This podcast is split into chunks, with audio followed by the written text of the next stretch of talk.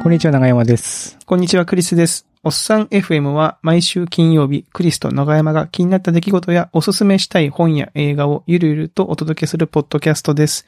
今日もよろしくお願いしまよろしす。くお願いします。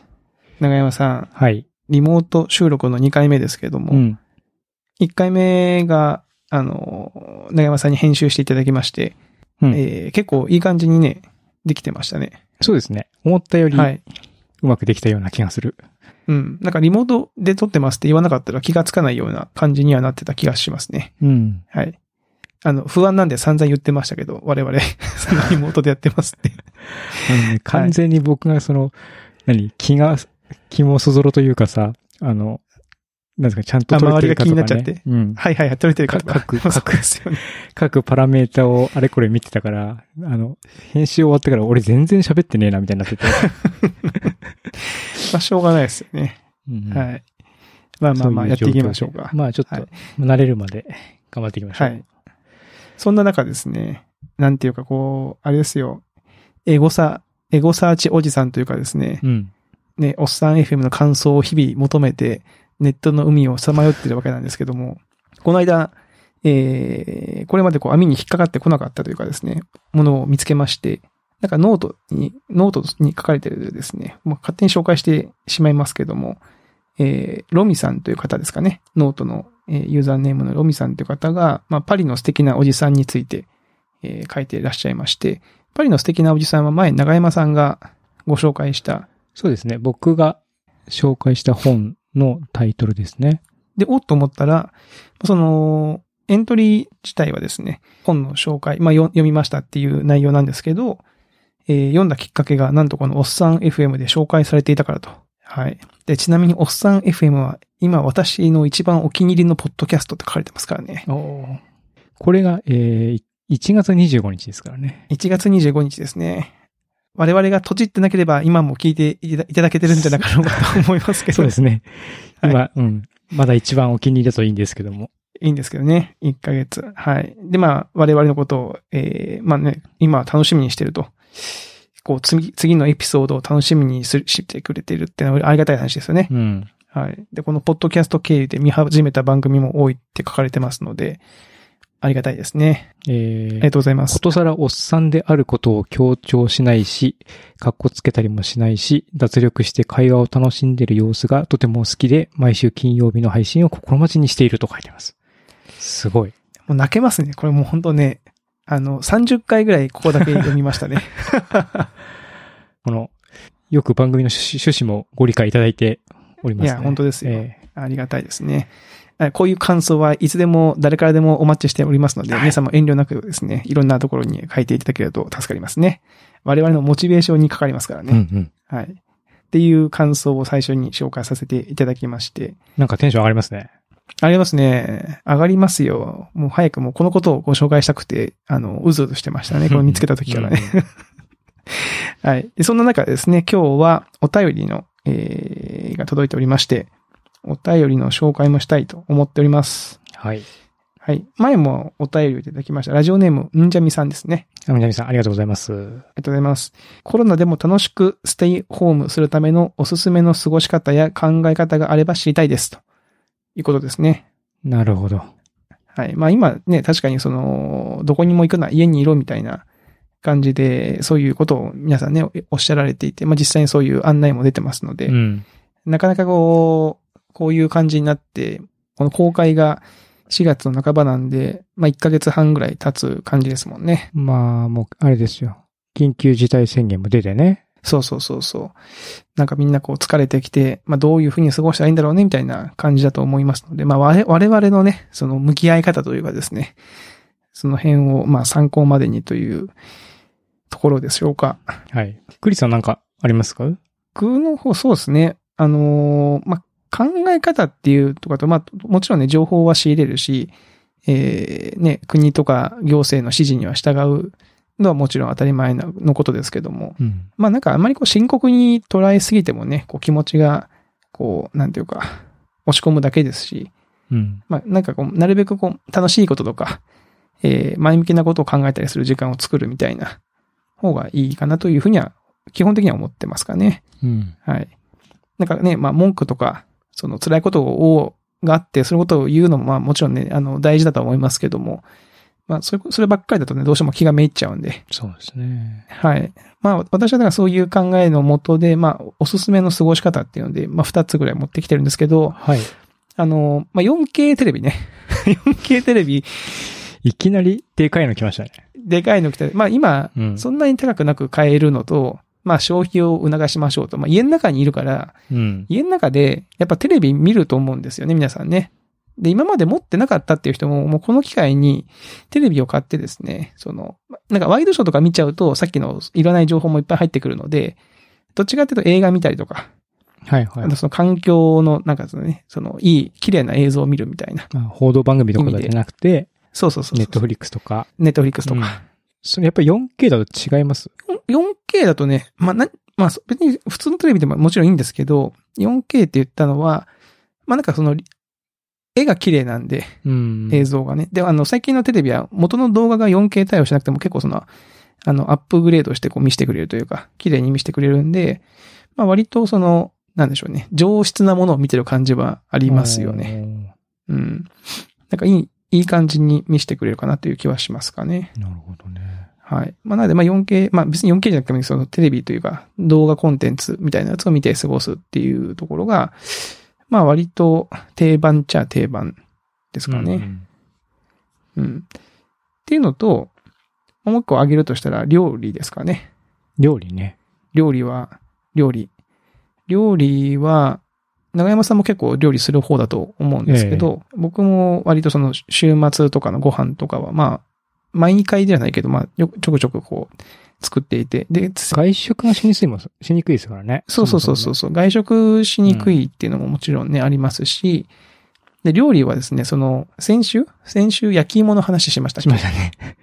焼き物。まあ焼き芋を料、焼き芋を料理とお前言うのかって話ですけど、まあ、料理も、僕焼き芋と一緒にですね、その、さつまいもとりんごと、まあ、たまに干しぶどうを入れた煮物をよく作ってるんですよ、最近。んりんごと、リりんごとお芋の煮煮物。お芋。ああ、なんか昔給食に出たやつだ。あ、そうそうそうそう。もうこれ結構簡単で、もうさつまいもを、えー適当なサイズに切ってですね。で、リンゴも皮むいて、えー一口大ぐらいに切って、あ、一口大というか、まあちっちゃく切って、いで、水が被るぐらいなんで、まあ上までいかない、ちょっと浸るぐらいまで入れて、まあ砂糖か蜂蜜をちょっと入れて、あとはレモン汁入れて、あとはもうひたすら煮るだけなんですよ。うんで野菜があの水が全部蒸発していくと焦げちゃうんで、もうそのギリギリのところで止めて、置いておくとホクホクのお芋とリンゴができるんですけど。デザート的なポジション。そうね。まあ、おやつというか、まあ、デザートですかね。デザートだったり、ちょっと小腹が減った時にこう食べると、まあ、健康的でいいんですけど、これなんでこれにハマってるかっていうと、あの、先週あの、焼き芋の話をした時に、焼き芋って素材を変えると味が全然違うって話したじゃないですか。うんで、まあ、このお芋とぶどうもですね、料理法は至ってシンプルで、芋とリンゴじゃないですか。うん。うん。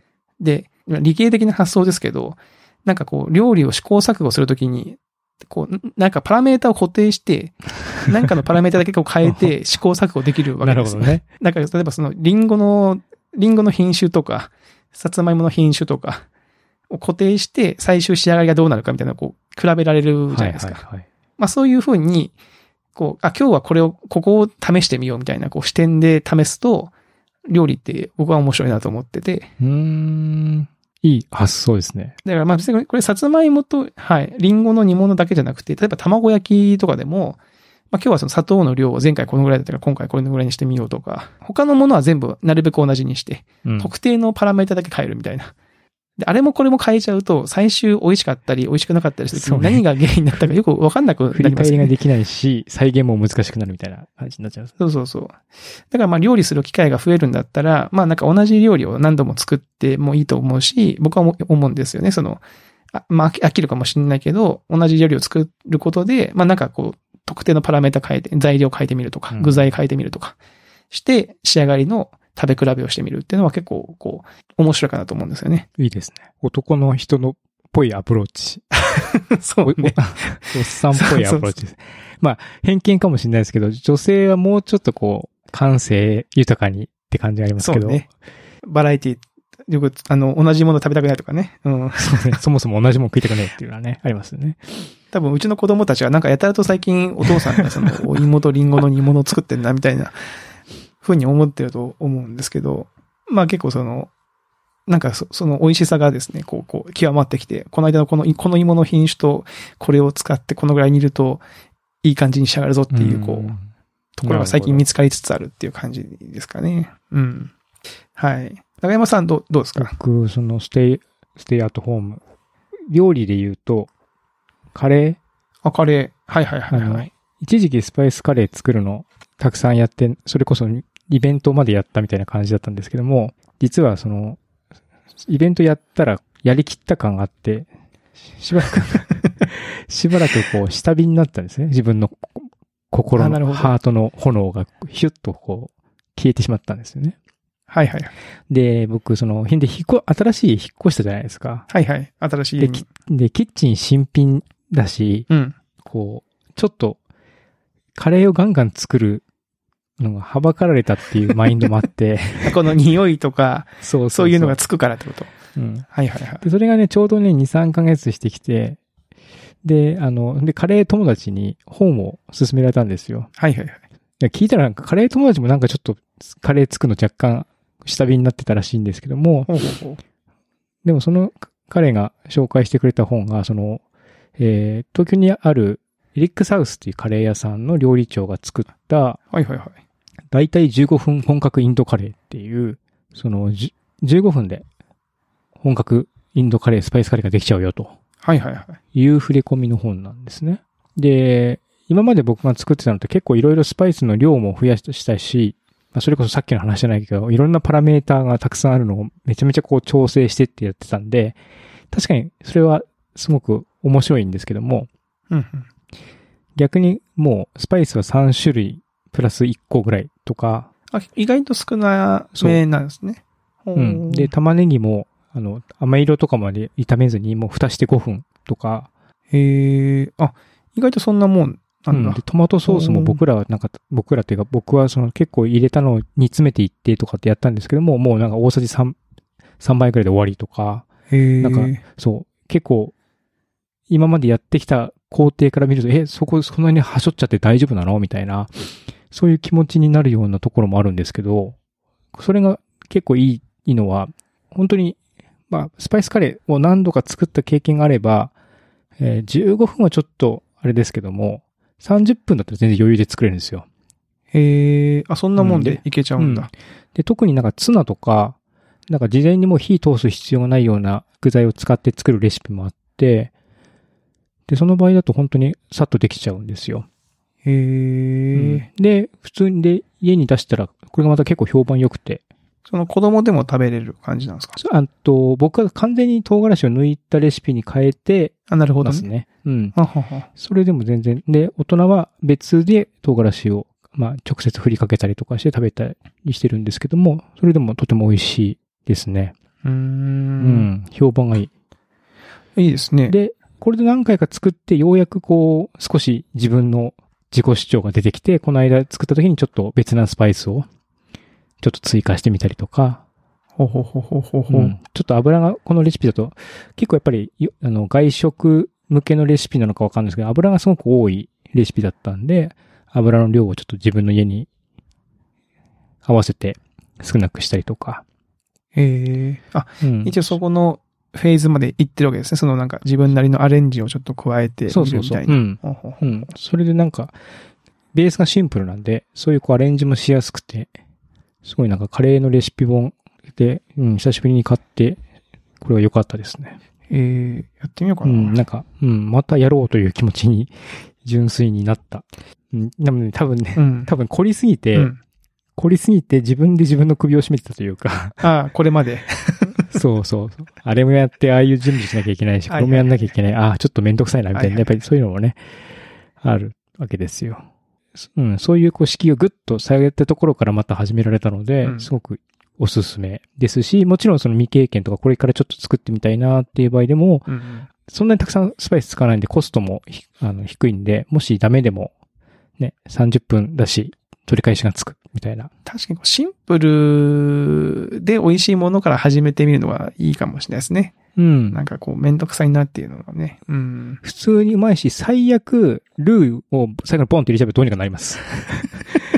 最後う。ん、あんまりなんか、うん、あんまり思った味にならなかったし、ちょっとこれ、ね、家族もちょっとええって感じのしてたら、もうルー入れ、ポンって入れて、うん 水で薄めたらもうどうにかなるん で、かカレーなので。うんあなるほどね。う最ん最終そうすればいいと。そう、最終そうすれば回収できるんで、あの、もし、こう、ちょっとやってみたいなと思う方は、この本はちょっとおすすめなのえで、ーリンク貼っておきますので。うん、確かに。やってほしいですね、これね。うん。僕もやってみよう。いや、カレーはね、ちょっと沼っぽいから、ちょっとね、こいや、でもですね、さっきの変数で言ったら変数無限にあるんう、で、うんうん。それこそい、一個ずつ変、あ一個ずつのスパイスの特徴とかってやってるだけで本当に1ヶ月とか2ヶ月とか経っちゃう。いや、そうなんだよな。カレーハマった、作るのにハマった人はもう、なんていうかね、こう、そ、そこの道を突き詰めようとするじゃないですか。素人でも。うんただ、いいのは、スパイスそんな高くないんで、あ、そうなんですね。なんかイメージだと結構高いのかなっていうイメージですけど、そんなでも高ないいんだのもあるんですけども、結構、量をたくさん買えば、うん。 1回の単価はぐっと下がるんで、そん、沼でもそんなにこう、あれではないですね。えー、あ、じゃあちうょっんと、ただ、匂いはうね、ん。する。すだんだんすごくなっていくんで、なんかこれ、これ、これ系ってこう、僕も結構好きなんで、ただね、僕ね、辛い、あの、スパイスの、こう、うんな湯気というか、あの、匂いで、汗が出るんですよね。わわかります汗が出るっていうか、こう、汗っかきなんですよ。で、辛いのに苦手じゃないんだけど、あ、でも、自分で作る場合はね、うんさっき言った通り、唐辛子も全然入れないみたいなのでも、美味しくできるんで、えうーん。なるほど、なるほど。そういうチャレンジは、あそういうチャレンジっていうか、そういう調整は、うん、しやすいあ、ちょっとやってでみようす。。でもカートに入れるか。いや、なんかまたテンション上がってきたんで、ちょっとこのコロナの騒動が落ち着いたら、またカレーパーティーやりたいなと。うんうんうん。うん。なので、それまでにクリスさんもちょっと。ちょっとね、やってみるか。スパイスで、カレこー。の本のいいところは、結構後半に行くと、めっちゃ本格的なやつも載ってるんですよ。えーちゃんとこう、なんですかね。ステップ段オフ取レりベルを、そう、ステップを踏んで沼にだんだん沈んでいくっていう 本になってるんで、あのなるほどなるほ、どやろうと思ったら、本当に南インドのミールズって言って、あの、ちっちゃいお皿にたくさんいろんなのが載ってるような のを作ってみようってとこまでは書いてあるんですよ、あ全そ部。こまで書いてあるのね。な るほどね。うん、そう。それがすごいんですよ、へーこの本は。なんで、この本だけでかなり楽しめるんですよね、やろうと思ったら。うん。それなので、コストパフォーマンス的にも、おすわすめ。かりました。うちょんっと買ってみた。今もう押しましたよ。え、マジで。うん、 押した。もう、やってみよう。わかりました。まあ、カレーね。一つはその、うん。カレーが一つ。うん。他にありますその、あとね、あの、まあ、お家で楽しめるのって、はい。あの、おっさんはサウナ好きじゃないですか。おっさんサウナ好きですね。うん。で好き交代浴とか行って、こう、お水入って。うん。いでも今、やっぱサウナ行けないじゃないですか。けないいちょっけない。ちょっとね。とね。うん。まあ、ちょっと行きにくいですよね。なんかサウナで感染しましたみたいな事例もあったりしたようなのでね。うん。なんで、お家でね、なんかその真似事ができないかなと思っていて、はいはいはい。最近それを開発してるんですけども、いろいろとやってると。ほうほうまあ、まず、こう、ステアトホームで家に、で、例えばリモート自宅勤務とかだと、家に帰るための通勤時間、ん帰宅時間がないから、うんうん。まあ、早めにこう、お風呂を沸かすわけですね、まず。はいはいはい。うん。で、もう、早風呂に入ると。で、その際に、普段入ってるよりもちょっと1度か2度ぐらい温度、設定温度を上げて、まあ、厚めのお風呂を、ほう作るほうほううん。ほうほう。で、厚めのお風呂にこう、バーンと入って、で、厚めのお風呂でななるべく長いをするんですね。音楽ほうほうほ聞いた、音楽が聞くといいですね。こう、うん熱いお湯に入って、まあ、今、結構スマホも防水なんで、まあ、そのまま持ってってもいいし、う。うん。えー音楽を目をつぶりながらこう聞いて、腕も熱いなーってなってきたら出て、えーうん冷水のシャワーをガッと浴びる。おうんで、冷水結構ね、まだ結構水冷たいんで、も、し心配な人 は、あの、ちょっとぬるめのシャワーとか。ぬるめのシャワーでね。うんはいはでい。冷水する場合でも、あの、足から徐々にやっていって、うんうん。で、こう、なるべく息を止めずに、あの、じゃーっとやっていくと、うん。しばらくやっていくと結構冷水でも慣れてくるんで、はいはいはい。慣れてきてこう落ち着いたなと思ったら、またお風呂にザブーンと入って、ほうほうほう。こう曲を聴くと。ほうほうほう。うん。曲はそうですね。僕おすすめはね、泣ける曲がいいです ね。さらにここで。何それ泣ける曲って、泣ける曲を聴きながら、うんやっぱりこ熱うええい風呂に入って、そう。泣くとね、免疫力が上がるっていう話があうるんん、で。あ、本当に泣くんだ。泣ける曲で泣くね、泣まくあんだ。な、まあ、泣けはしないんですけども、うん。なんこかう、、感情を夏メロっぽい高ぶらせるわけうん感じとかの曲を聴いてると結構ね、いあの、いいんですよ。ちなみにその長山さんの泣ける曲って何なんですか最近聴いたのはね、あの、いや、まあ、多分ね、泣ける曲って言っても全然その、泣けない、メロディーは泣けないんですけども、あの、小沢健二さんの初期のアルバムとかが僕めっちゃ青春時代の、うああ。んなんで、それを聴いてく、その昔のことを懐思かしいんで出しながらうん、感情そうそうそうを揺さぶりつつ、あーそうそんでまた、暑いなってなってきたところで、こう、冷水シャワーバーッと浴びると。 で、冷てーみたいな感じになって、っていうのを、まあ、やりたいだけ繰り返す、して、出るわけですね。ほうほうほうん。で、そうすると、まあ結構汗もかいてるんで、まあお酒飲む人はビール飲んでもいいし、う。うん。うん、僕は炭酸水とか飲んで、で、これが結構ね、ストレス解消発散解消にいいです。へえ、うんまあ、サウナでやるそそうのサウナ体温を上げて下げてを自宅でやるみたいなそう、感自じですも分んね。家だし、風呂だしって思うかもしれないんですけども、いや、これは結構ね、やっぱりね、冷水が効く気がしますね。あー冷たい、うんまあ特にね、夏場は水がぬるくなっちゃいますからね、その、うん逆に。このね、今、まだタイミング的にね、結構冷たい。まあちょっと気をつけてほしいんですけども、うんうん。あの、この温度差を、が結構体に刺激を与えて、あの、すごいさっぱりします。いや、確かにね、その、い今ちょうどいい時期かもしれないですね。そうんの4月で、ね気温もちょっと暖かくなってきてるけど、水はちょっと冷ためみたいな。うん。これ真冬にやったらちょっと危険度が増しますもんね。まあ、冬はちょっとね。ね、うん、風呂仕様ですね。うー。うんなるほど、なるほど。これはね、いいですね。音楽も大事ですけども。あそこを押しますね。ここは ね、音楽は結構ね、あの、組み合わせるとあそうなんね。いや、やっぱり、うん、まあ、お風呂、その、お風呂の中の現実感をどれだけなくすかああ、うんリラックス空間にするかそみうそたいうな。そうそう。それが大事かなと思っていて、はいはい。それでまあ、たまあ、一番手っ取り早いのが音楽聴きながら入るっていうと、目つぶって音楽聴いてると、結構、なるほど、遠くに行った気持ちになれるんで、にこれはちょっとね、ぜひい、あの、お風呂好きだったらやってほしいですね。うん。や、そうね。まあ、僕嫌いじゃないんですけどね。うちは、その子供たちが、と一緒に入るんですよね。うちは。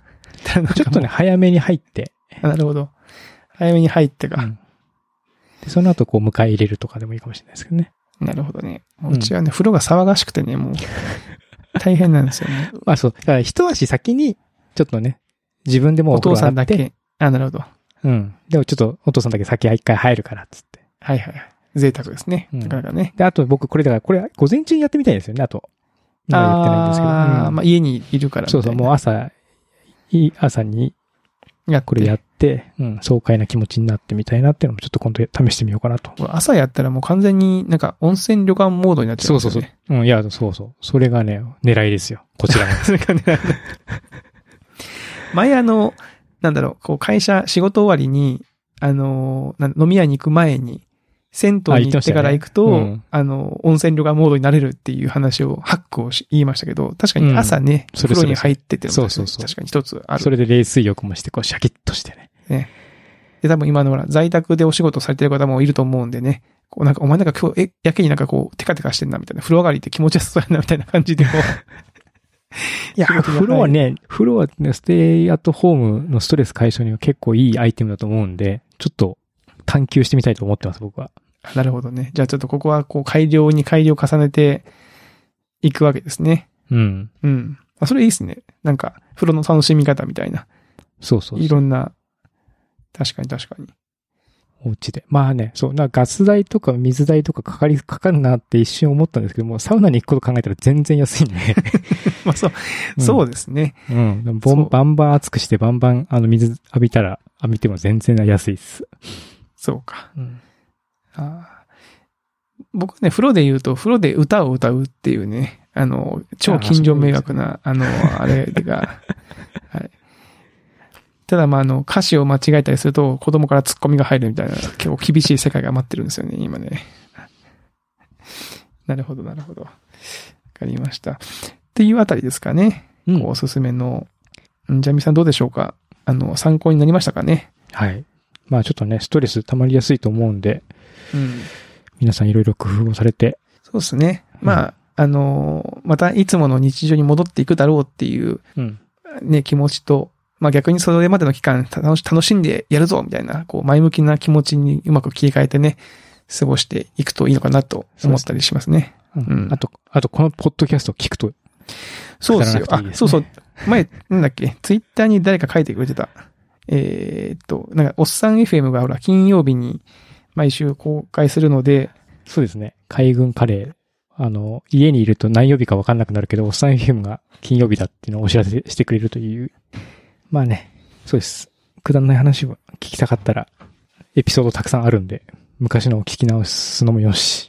そうですね。うん。確かに。昔のやつを聞いてくれてのもよしで、また、トークテーマのリクエストがあれば、ぜひとも、あの、投稿していただければね、我々も助かりますんでね。はい。我々は我々であの、ちょっとこう、ネタ探しが結構大変になってくるっていうわ けそうでですすねよここから先。ええ 家の中で見つけなきゃいけなくなっちゃいますからね。はい。